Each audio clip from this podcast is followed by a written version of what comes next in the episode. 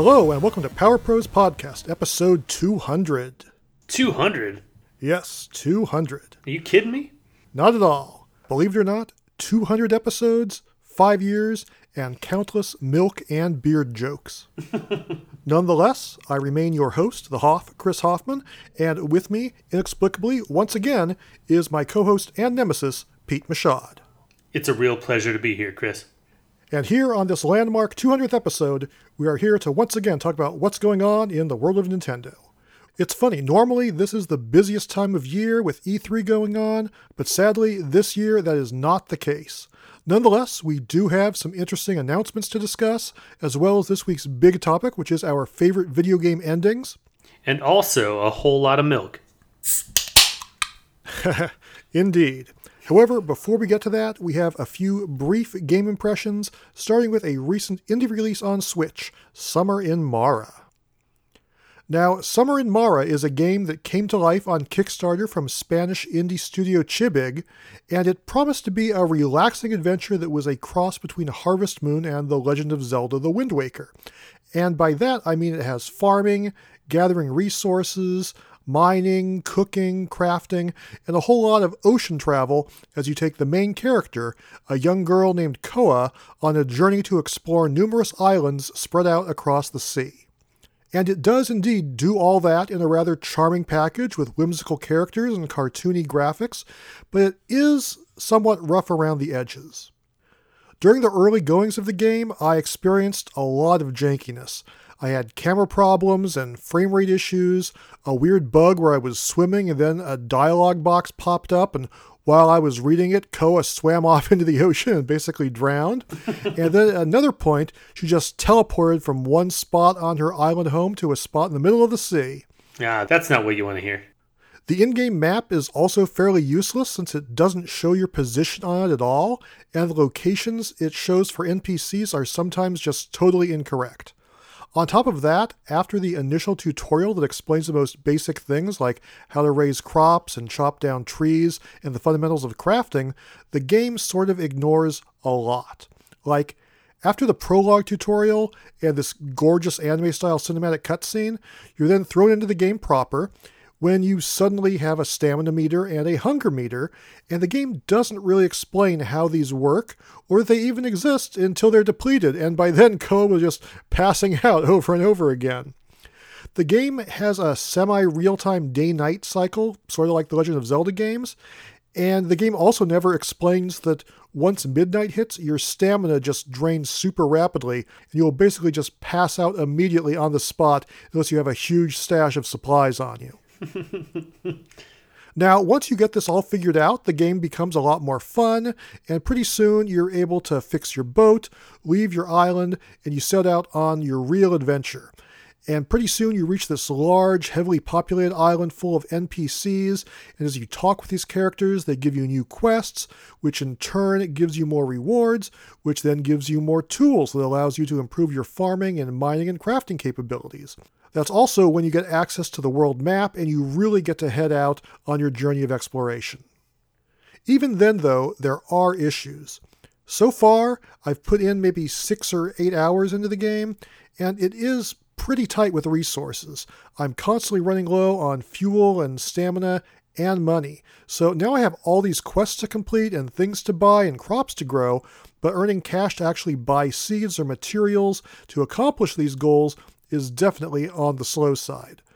The lack of money really got to me when I had to go on my first diving mission, which requires an item for each attempt, but the game doesn't explain the controls at all, so I kept drowning because I didn't know how to come back up for air.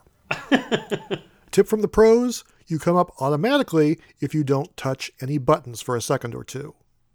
Another problem is that you can only craft and cook and grow crops on your home island, so almost every time you get a quest, it means getting on your boat and sailing back home, then crafting or growing something, then sailing back. Plus, you can't tell what you need for a crafting recipe unless you're actually at the crafting table, so if you're out gathering materials on faraway islands, you had better hope you don't forget what you need.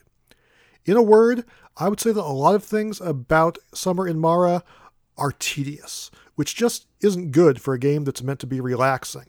There are a lot of great ideas here. I like all the quests, the world is interesting, the characters are intriguing, but it just feels like this game needed another several months of polish before it was ready for release. Personally, I think I'm probably just going to stick to Animal Crossing New Horizons for my relaxation quota, at least until the new Story of Seasons game comes out next month. Well, that's a bummer. Yeah, it is. I really bought into the hype for this one, but so far it hasn't delivered. Maybe it gets better, or maybe it'll get an update, but so far it's just not quite what I bargained for. In addition to that, though, another new release I've been playing is Jump Rope Challenge, which, if you haven't heard of this one, is this silly, free little physical activity app for Switch released by Nintendo. It was apparently made by a couple of NCL employees while they were working for home over the last couple of months.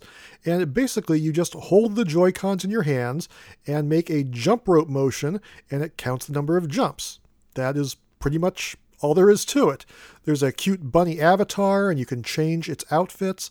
Plus, you can adjust your daily goal between 100 and 900 jumps. It's kind of endearing for what it is, and unlike something like Ring Fit Adventure, it's just a tiny little download that doesn't require you to have any other hardware or to swap in the cart every time you want to play. So it's very accessible for encouraging some daily activity. Or maybe it's just a warm up for Ring Fit Adventure. Anyway, obviously, this is not a traditional game, but it is free. It's only available for a limited time, apparently, until September. So while it's certainly not great or anything, if you are curious, I do recommend you check it out while you can. Ah, nice. Then there's one other title I've been playing, and that is Arcade Archives Sunset Riders. This is a true classic from Konami, finally getting an essentially arcade perfect home port after nearly 30 years. Basically, it is Cowboy Contra. Eight stages of side scrolling, shoot 'em up action, but a bit slower paced and with an Old West theme. You fight your way through towns and hillsides and atop trains. You avoid stampedes. You chase bad guys on horseback. And it all culminates at the expansive villa of the most wanted man in the West, Sir Richard Rose. The game offers gimmicks like barrels and boulders that you can drop on enemies, as well as saloons you can enter to acquire power ups and get bonus points. And this Arcade Archives edition offers four different versions of the game both the US version and the Japanese version in both two player and four player modes. Another thing that playing this game made me recognize is just how good the Super NES version of Sunset Riders really is. I mean, that game included almost everything from the arcade version, but you know there were still lots of little details that didn't make it in that are in this version, such as you know breaking a celebratory bottle of um, milk over your head when you go into a saloon, bad guys sort of humorously accidentally setting themselves on fire, pitchforks you can trip yourself up on, the ability to climb ladders, and Gatling gun emplacements that you can utilize against your enemy and against the environment. It also has some enemies that are left out of the Super NES version, including the Native American enemies and the female combatants. Strangely, the sixth boss in this game still has his name from the Super NES version of the game, not his name from the arcade game, which is uh, just a little weird, but you know, not really a problem. This game was a quarter muncher back in the day, but this version certainly makes up for that by letting you add as many credits as you want, so it is very easily beatable. However, you will definitely need some skill if you want to make it onto the leaderboard in high score mode or in caravan mode. I will say the one little downside of this is that there's no online gameplay, and getting four players together to experience this game in all its intended multiplayer glory is pretty darn tough these days. But that aside, I cannot recommend this game highly enough, especially for only 8 bucks. It is a ton of fun, even all this time later. Excellent. And that does it for our game impressions for this episode, so let's move along to some news. And this week in the news, rodent activity, the kid returns, and oh snap! so, first up, we have some exciting news from the Pokemon Company, specifically that new Pokemon Snap is coming to Switch. Yes, finally, the long awaited sequel to Pokemon Snap from the N64 is finally going to be a thing. This is basically the Pokemon game for people who don't even like Pokemon. Instead of catching them all, you're exploring tropical islands and taking photos of as many Pokemon as you can find in the jungle, on the seashore, in the savannah, out in the desert. everything from Pikachu and Blastoise to Bouffalant and Wailord. Just, you know, they're playing, they're eating, they're fighting, they're frolicking, and you are going to take photographs of it all. Well, that tickles my whiskers. I gotta say, the title, New Pokemon Snap, is kind of dumb, and I also want to say it's kind of a crime that the sequel did not ever happen on Wii U or 3DS, since I feel like dual screens with motion controls would have been perfect for this game. But hey, better late than never. I'm just super excited that this game is finally getting a long awaited and much needed sequel. I just think it would be super cool if they incorporate something like, you know, Labo VR compatibility. Yeah, that's always a good move. There is no release date yet, which tells me it is probably at least a year off, but regardless, I am definitely looking forward to it. Also coming out from the Pokemon Company was the announcement of Pokemon Cafe Mix for Switch. It is a Pokemon themed puzzle game, obviously set at a cafe. As the owner of the cafe, you have to fill orders by swirling around all of these little Pokemon heads. it kind of just looks like chaos to me, but I guess there must be some sort of technique involved. I don't know.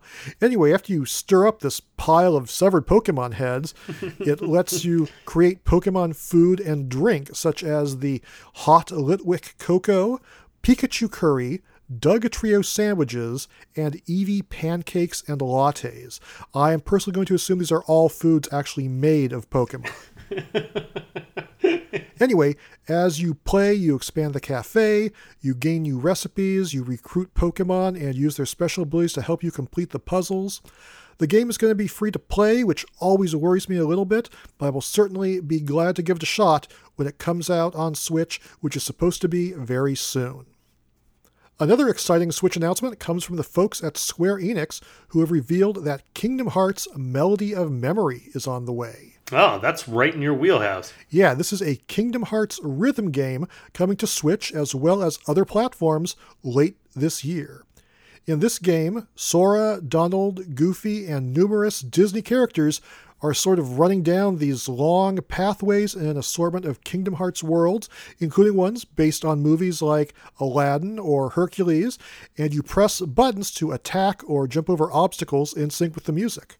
Apparently, this game is going to have more than 140 songs, which just seems amazing, and there will even be boss battles thrown in.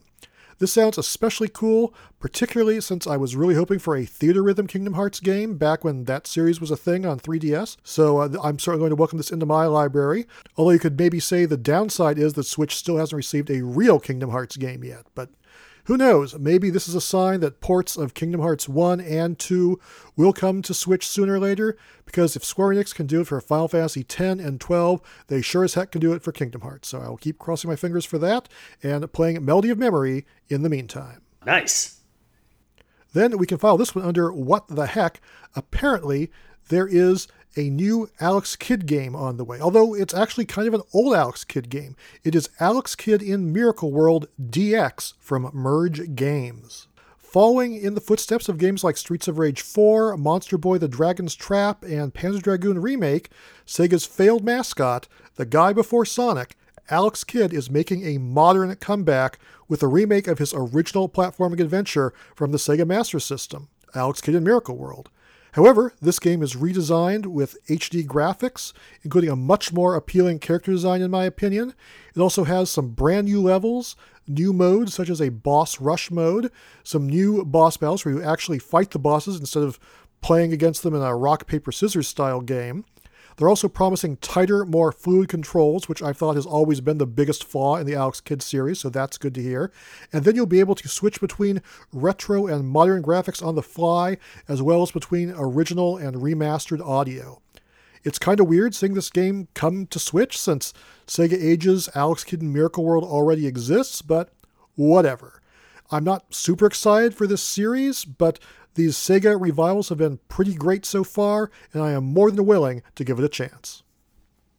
Moving along to something much more modern, the folks at EA held a video press conference recently where it was revealed that they have five unknown titles in development for Switch, along with one that is known Apex Legends, which is going to arrive this fall. If you're not familiar with Apex Legends, it's a free to play first person shooter multiplayer battle royale game along the lines of Fortnite and Overwatch. And while it isn't necessarily my cup of tea, The game has a substantial following, and I consider this to be a big win for Switch owners, especially since the game offers crossplay with PC and other consoles. On the other hand, an arena battle game that is much more in line with my interests is the newly announced Transformers Battlegrounds, which is coming to Switch from publisher Outright Games and developer Coatsink. They haven't revealed too much about this one yet, just that it will have both single player and multiplayer modes, and that it's based on the recent Transformers Cyberverse incarnation of the robots in disguise. It features fairly classic representations of several of the most popular Transformers characters, including Optimus Prime, Megatron, Bumblebee, Starscream, Shockwave, Soundwave, Arcee, and Grimlock. The only environment shown so far is a city, but it still looks like the Autobots will wage their battle to destroy the evil forces of the Decepticons using both ranged and melee attacks. As a fan of Transformers, I'm pretty hopeful we will find out more when the game comes out this October. Stepping away from actual games and into licensed products for a second, the folks at LEGO have given an update on the LEGO Super Mario toys that are coming out later this summer. As we know, LEGO Super Mario is on the way, but it is not just traditional LEGO block toys. It's interactive, and instead of just constructing things, you're making these little stages for this interactive Mario to jump through and jump on. It's not quite what I want out of LEGO Mario, but nonetheless, there's a lot of stuff on the way, and people do seem excited about it. And then we found out that there are a whole bunch of additional expansion sets coming in the months ahead. First of all, we've got Mario's House and Yoshi, which sells for $30. This is a very thin version of Mario's House and a block built Yoshi, and it is by far my favorite set from these LEGO Super Mario toys. There is a Thwomp Drop expansion set for $40, which, as you would expect, includes a Thwomp that will uh, come down on Mario. There is Whomp's Lava Trouble for $20, which includes a big Womp enemy and some platforms over lava. There is Desert Pokey for $20, which unsurprisingly includes a big pokey, some cacti, and a very large hammer. There's the Guarded Fortress expansion set for $50, which is a fortress facade with a piranha plant and some grassy platforms. King Boo and the Haunted Yard for $50, which includes some creepy looking buildings, as well as some Goombas, some bats, and a very large, blocky King Boo. And I would say this is my second favorite offering so far. There's Boomer Bill Barrage for $20. I guess a Boomer Bill is sort of like a bullet bill. He just sort of spins around via propeller or something. This set also includes a Shy Guy, so thanks, Boomer. Then there's Toad's Treasure Hunt for $70, which includes a few Mushroom House facades, Toad and Toadette, some Cheep Cheeps, and a whole bunch of platforms. Also, there are a few very small power up sets that offer new costumes for Mario for 10 bucks each. There's a Propeller Mario, a Fire Mario, a Cat Mario, and a Builder Mario, all of which offer alternate costumes for the main Mario that you buy in the starter set. And then, last but not least, there are several enemy character packs which are going to sell for $5 each and be randomly packed into bags. These include a Paragoomba, Spiny, Buzzy Beetle, Bullet Bill, Bob-omb, Blooper, and more. These are actually pretty cool despite the fact there's no Blooper Nanny. I would love to have the entire set. I have to admit, I'm still not entirely sold on all this LEGO Super Mario stuff, but there are definitely a few things I am liking here. I can't say I like the price point either, which comes to $590 if you were to buy everything that's on offer so far. But either it's lucky for me or too bad for me that I already spent all my life savings on Amiibo. Amiibo! Finally, the last bit of news I wanted to bring up is a game called Curse of the Sea Rats, which is a side scrolling Metroid style action adventure currently on Kickstarter. I originally heard about this game more than a year ago, but now it has a very modest funding goal on Kickstarter that's already been met to finish off the game and possibly add new features. As you can possibly tell by the title, it is a pirate themed game and it has multiple playable characters, each with unique skills.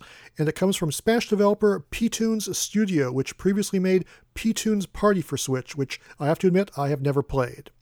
Strangely, the game is described as having beautiful 2D hand drawn animation and 3D environments combined with unique real time combat mechanics and, of course, lots of rats.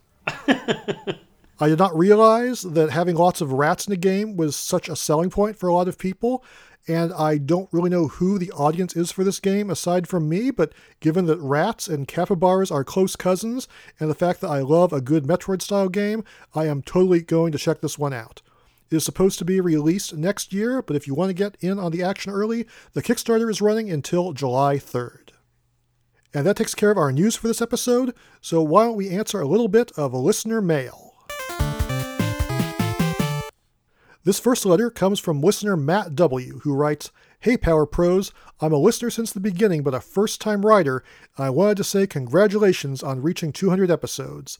This is an important number for me as it was during issue 200 of Nintendo Power that I started with the magazine. I remember first really getting to know the two of you when you faced off Snake vs. Pit as the best newcomer to Super Smash Bros. Brawl. I'm really happy that you guys are still providing power to the players today, and on behalf of the fans, thank you. Thank you for the kind words, Matt. That Snake versus Pit article certainly takes us back for sure, and uh, we are glad we've been able to provide some entertainment even post Nintendo Power Magazine. Yeah, totally. Our next letter comes from listener Joey T, who writes, I want to thank every Power Pros host to rock the mic, from Chris Slate to Too Hot Scott Michella to Pete Are We Sure He's Not Slippy in a Beard Mashad, and the host who has been on all 200 episodes, Chris the Hoff Hoffman. You guys are the reason I come back every week since I started episode 4. This is one of my favorite podcasts in the world, and it means a lot to actually be checking in for five years now. Here's to 200 more and a video game based off the podcast. Hey, remember when you read and acted my story? I absolutely loved it and still listen to it sometimes to get a chuckle. Power to the pros. Joey, you are definitely very welcome. Thanks so much for listening and sticking with us. When that video game deal comes through, we'll be sure to incorporate some of your fanfic into the plot. And then our last letter for this episode comes from a Caddy News podcast host, Ben, who writes Dear Power Pros, for your next Hassle the Hoff, I have got a recommendation for a question. If you were a Smash character, what would your move list and final Smash be? Loving the show. Now, I don't know if we can promise a Hassle the Hoff, but I would be glad to answer your question. My neutral special would be hurling a giant pie at opponents, after which it would break into pieces and you could eat the slices to restore your health. My side special would be to ride a rampaging capybara across the screen. My down special would be to lie down and take a nap. I have no idea what that would do, but that's what I would do. and my up special would be to fire a rocket that launches people into space. For my final smash, I would summon a giant Mr. T who would pity fools into oblivion. Excellent question, Ben. Thank you very much. That's all we've got for letters this episode, so it's time for us to close up the mailbag and then take an intermission. And then when we come back, we will discuss this week's big topic, which is Uh, our. It might be episode 200, but I'm not letting you get away with anything. Whoa, Pete, you've been so quiet, I almost forgot you were there. It wouldn't be episode 200 unless I could hassle the Hoff. Ah, of course. Well, why don't we just get this over with? What do you got for me this week? Dear Video Game Professor Hoffman, Yes? pretend it's the year 2030. Okay. What has Nintendo done in the last 10 years? Tell me about it. Huh, so you're having me prognosticate the future, huh? what has Nintendo been up to between the years 2020 and 2030? That is correct. That is a tough challenge, Pete. Hmm, well, let's see here. I'm going to say that they went on and made a successor to Switch, Switch 2, that basically kept the same form factor and uh, a lot of the same ideas going. But then, for their next system, they decided to try something wonky and more radical. What exactly would that be? I'm not sure. I think that Nintendo will finally decide to embrace VR wholeheartedly after they're sort of putting it to the back burner for a long time. I think that around this time, I'll be watching people online playing uh, competitively in Splatoon 4 or Splatoon 5. I would say you're probably right on the money on that. I think I will be celebrating the five year anniversary of Mother 3 finally coming to North America when it's released on the Switch 2. All right, all right. I like what you're selling. I think that popular franchises like Mario and The Legend of Zelda will still be going strong. I think that Nintendo will pretend that Metroid and Kid Icarus never even existed. How dare you? Super Smash Universe, a massively multiplayer RPG, will be one of the most popular games of the decade, and it will include every single character to ever appear on Nintendo hardware, and there will be amiibo for all of them, except for Waluigi. Animal Crossing will continue to be a big hit, but they will only release one iteration per console. Yeah, it makes sense. And of course, in addition to Nintendo's main system, I will also have been spending a lot of time enjoying my N64 and GameCube Classic Edition. Ah, yes. All right. I can get on board with that. And tragically, the My Nintendo Rewards program will still suck. You can't say that. Come on. Uh, I mean, at least it gives us discounts on digital games, but other than that, oh man, nothing blows. Well, uh, can't argue with you there. Anyway, I guess that's all I've got. Does that satisfy you? Yeah, although I am disappointed you didn't mention a uh, new pro wrestling or, uh, you know, uh, F Zero. Oh, don't worry. Super Pro Wrestling 2 is going to be the biggest selling game of 2027. Well, I'm going to look forward to that. Yes, please do. All right, then. Now that that's been taken care of, we will definitely take our intermission, and then when we come back, we will discuss this week's big topic, which is our favorite video game endings.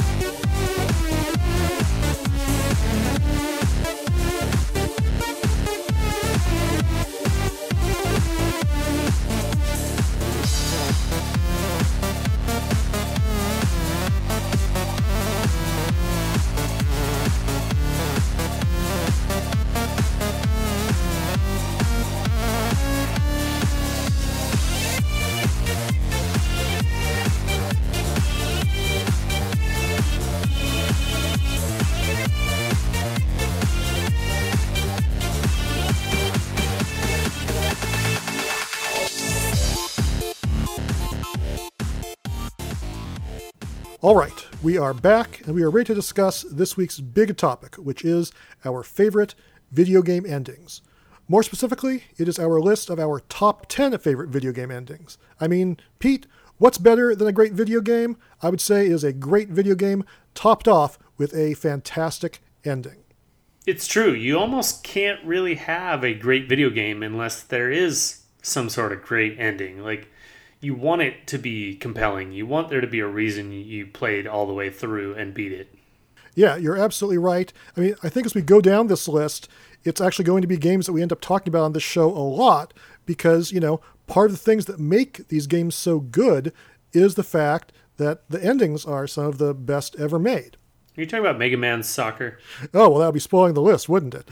but uh, yeah, I just think that that great ending is part of that total package that makes a truly amazing game truly amazing. so apologize if these are some topics we brought up before. Also, as you might expect, there will definitely be some major spoilers here.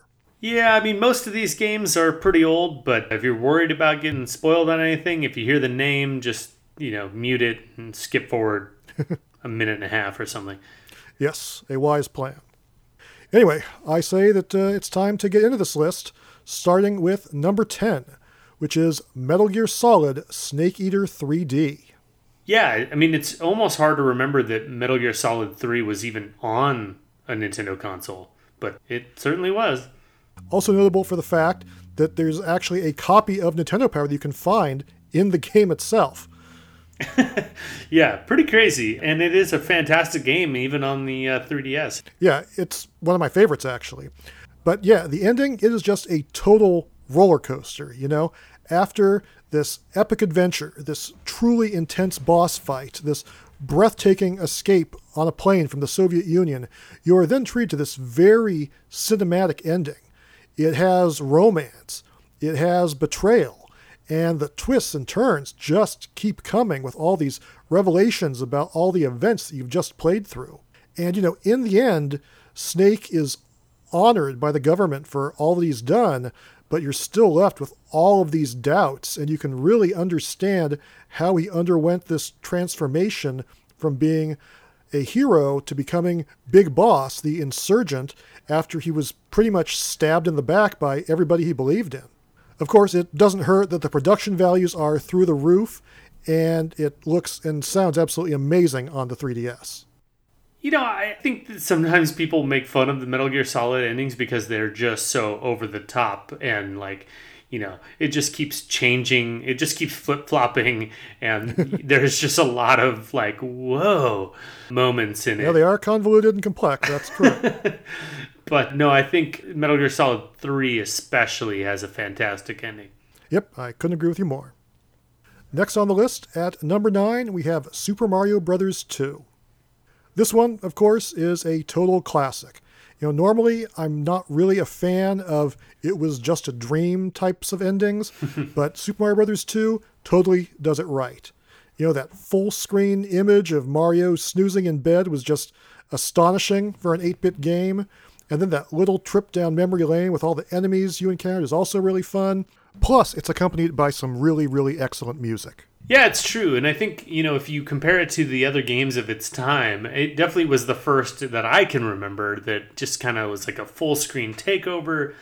You see this larger than life version of Mario breathing as he's sleeping. Yep, just snoozing away. And yeah, and then it kind of gave explanation to the whole idea of subcon. Yeah, and I can't believe it took me, you know, like 20 something years to figure out, oh, it means subconscious. huh. Who knew? Yeah, it certainly did. Not me until about, you know, six months ago. it's like Inception. On to number eight Xenoblade Chronicles 2. Throughout all of this game, the situation that Rex and his allies are up against just seems totally dire.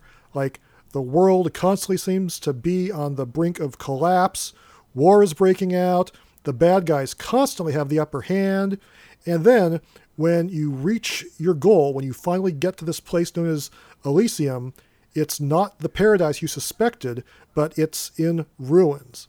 And then when you beat the final boss, the whole place is like shaking apart, it's going to be destroyed, and it seems like at least one of your party members that you've come to know and love is not going to make it out. But then, in the end, not only does everybody survive, but it ends up that they are actually able to reach a paradise. They get to this new world full of untapped promise, and all of the hardship you have gone through does indeed pay off, and it just really feels like it makes the whole 100 hour plus quest really seem worthwhile. Well, you just spoiled it for me, but uh, I'm going to have to play through it and see it myself. Fair enough. Number seven, Final Fantasy VI. The Final Fantasy series pretty much constantly delivers some of the best endings out there. Final Fantasy VI is uh, appropriately fantastic as the heroes are escaping Kefka's collapsing tower, and you get to see the culmination of all the relationships you've witnessed during this epic game. You know, every character gets their own little heroic moment, they all get their chance to shine, and then that's topped off with some major drama and excitement about whether or not Terra is going to be able to survive in this new world without magic. It's also a really lengthy ending and has some amazing music, so it's just a great exclamation point on what's already an amazing adventure. Yeah, I mean, in the midway section, when you start off as Celes, it really kind of feels like Avengers Endgame, and not saying that that's the entire ending, but you know, the game really does wrap up just super nicely and has one of the best endings that I can think of. Yeah, for sure. And you know, while I'm talking about Final Fantasy, I should also give a shout out to Final Fantasy 8 and 9. I mean, I know those games originally came out years and years ago, but they just came to Nintendo systems fairly recently. 8 just has this very extensive, satisfying CG ending that was absolutely mind blowing for something made in the late 90s. And 9 is similarly beautiful, but also has this whole twist where you don't know whether or not the main protagonist survived the final battle, and the reveal on that is just completely heartwarming. Yeah, definite classics. Also, requisite joke about you erasing my save file. At number six, we have Metroid, the original for the NES. Obviously, this one is another all time classic. You know, it has just a great endgame overall. You defeat the Mother Brain, you try to escape before the time limit expires. Of course, Samus leaves destruction in her wake.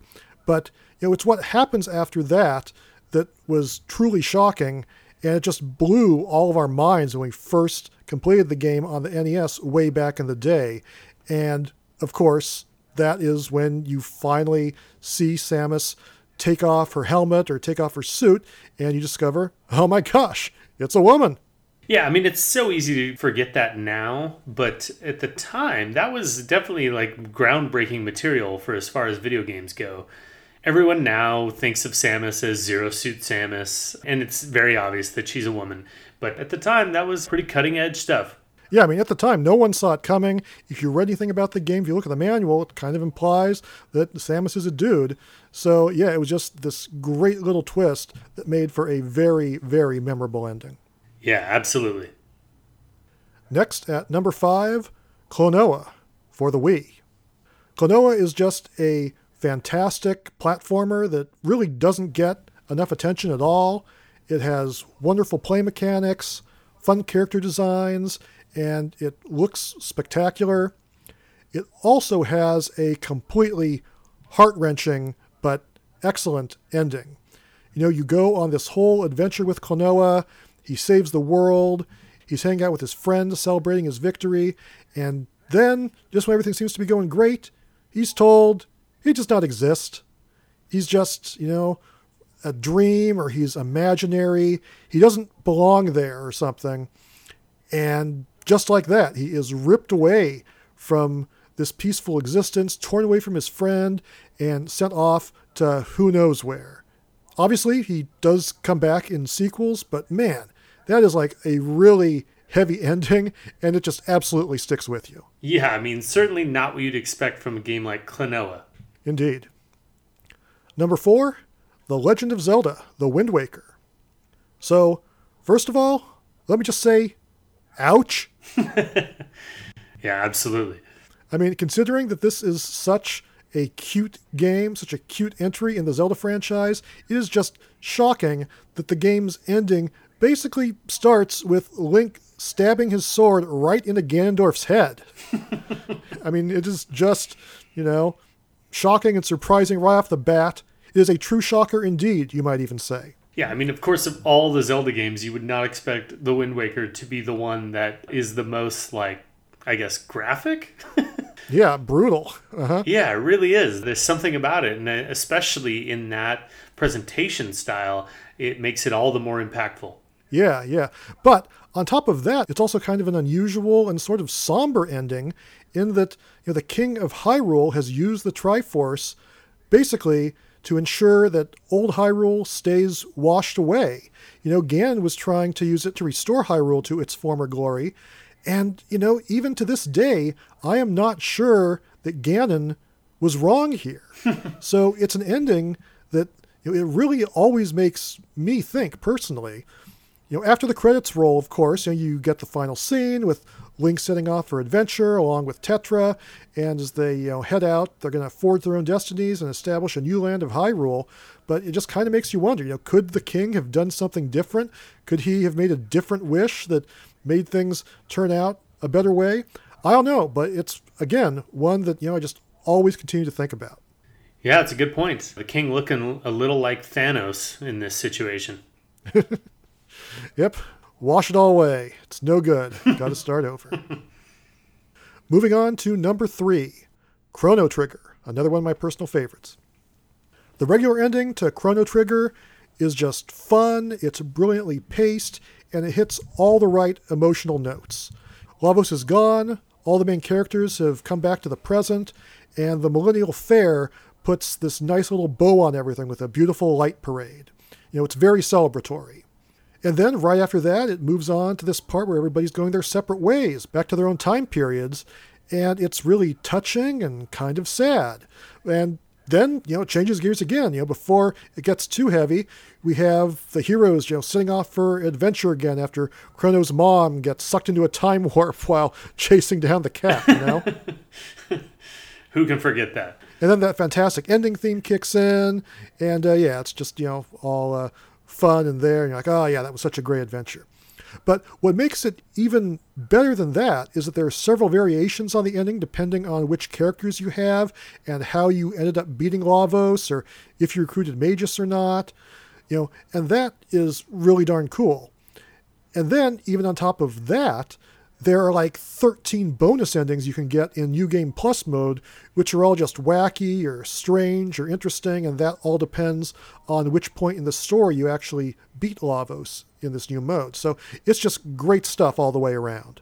Yeah, pretty crazy with a game this old to uh, have so many endings and so many unique endings. I don't know. You just don't see a lot of that. Yeah, I mean, as far as the number and quality of endings goes, you know, I don't think it's ever really been surpassed by any modern game. I mean, obviously, fighting games have lots of endings and stuff like that, but you know, as far as like a single player RPG goes, yeah, I think it is still unmatched even 25 years later. Yeah, certainly you don't see that from an RPG.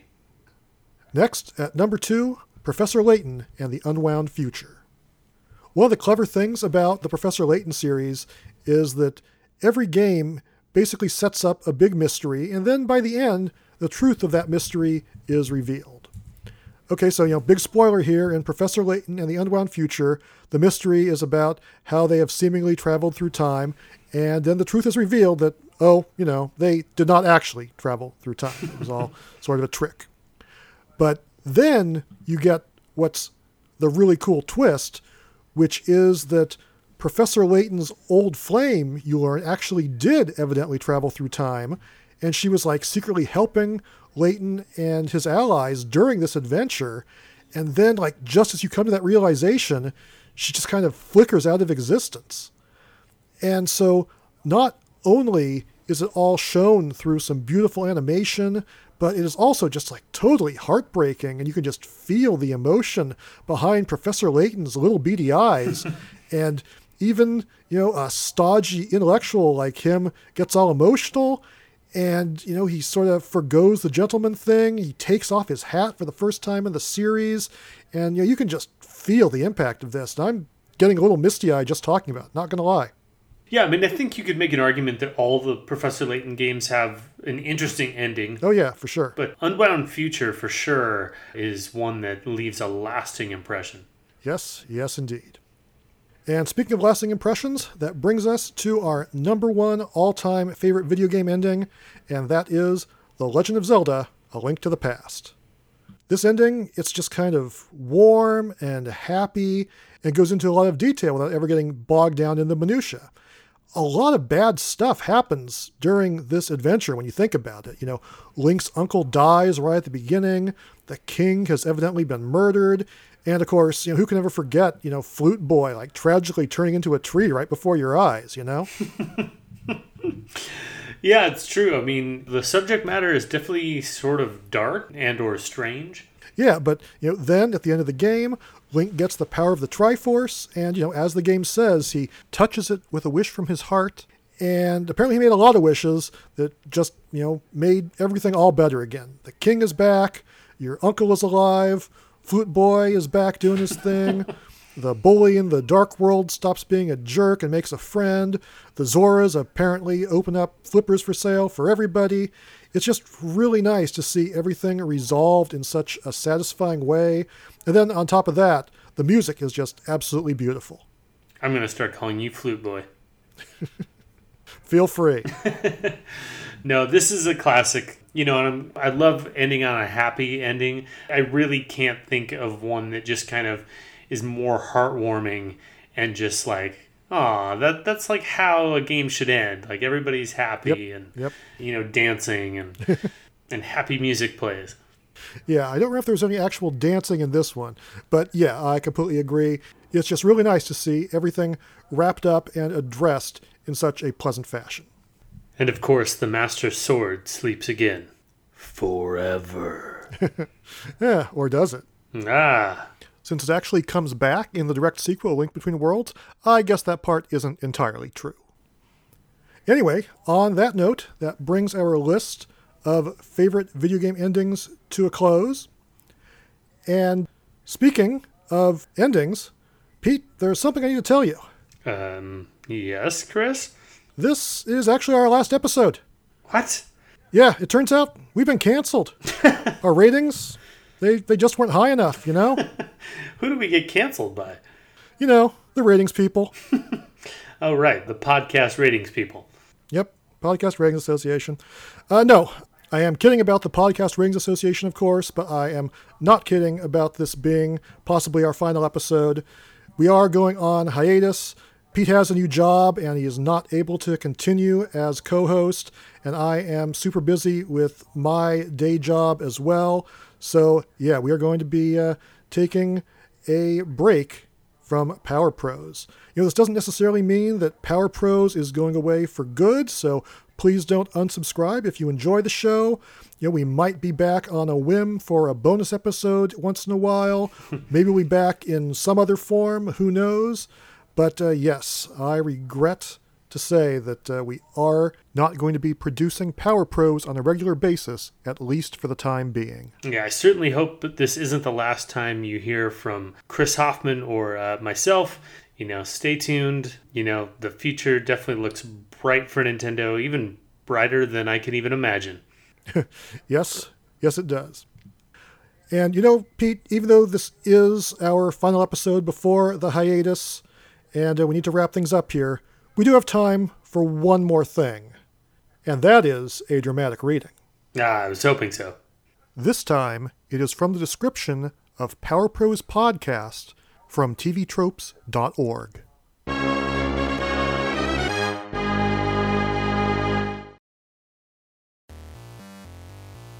What happens when the former staff of Nintendo Power keep going long after the magazine's end?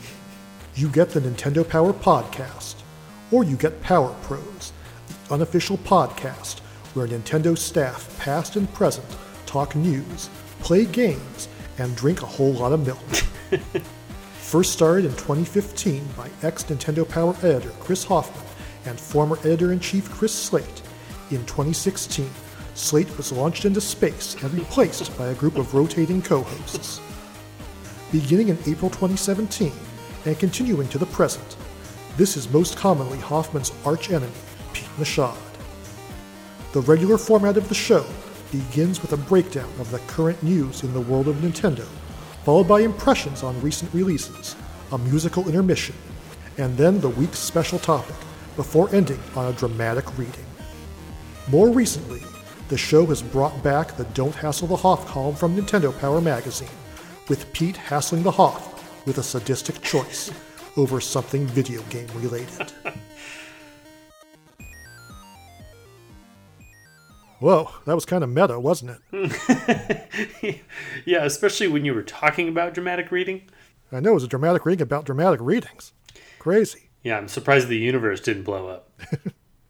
And you know, I didn't write this or anything. I don't know who wrote this Wikipedia style description for TV tropes, but our hats are most definitely off to you. In fact, our beards are off to you as well. Yeah, if you want to read this whole dang page itself, go to uh, tvtropes.org or you can search tvtropes.org Power Pros and you might find it pretty easily. I I found it pretty easily. Yeah, the whole page, I was shocked to see the level of information here. yeah, there is indeed quite a bit. I mean, you got Hoff's love of capybaras. You've got our both of our loves for milk, our pro wrestling, our jokes, baby game for babies. I don't know. Chris's weird affinity for chicken games, Your affinity for chicken game. his amiibo collection, even you know who produced the chiptune piece for the intro. Yeah, hats off, honestly, and beards off. Indeed, we are most impressed. Well, Hoff, I'm gonna miss you, buddy. Well, I wish I could say the same, but thank you very much nonetheless. Well, then maybe you won't send me off into space. Oh, don't be so sure about that. Hmm. well, I was wondering why I was sitting in this funny looking chair. Yeah. When you're done, just push the flashing red button to your left. All right, will do. Do I need this harness on? Uh, yeah, buckle up. It's for safety, right? Yeah, but don't be too worried. And Hoff, you know, I, it has been real. I know you're my nemesis. It's a little weird just thanking you in general, but, you know, thanks for giving me a shot, and I had a lot of fun doing this with you. I'm going to miss talking to you every week.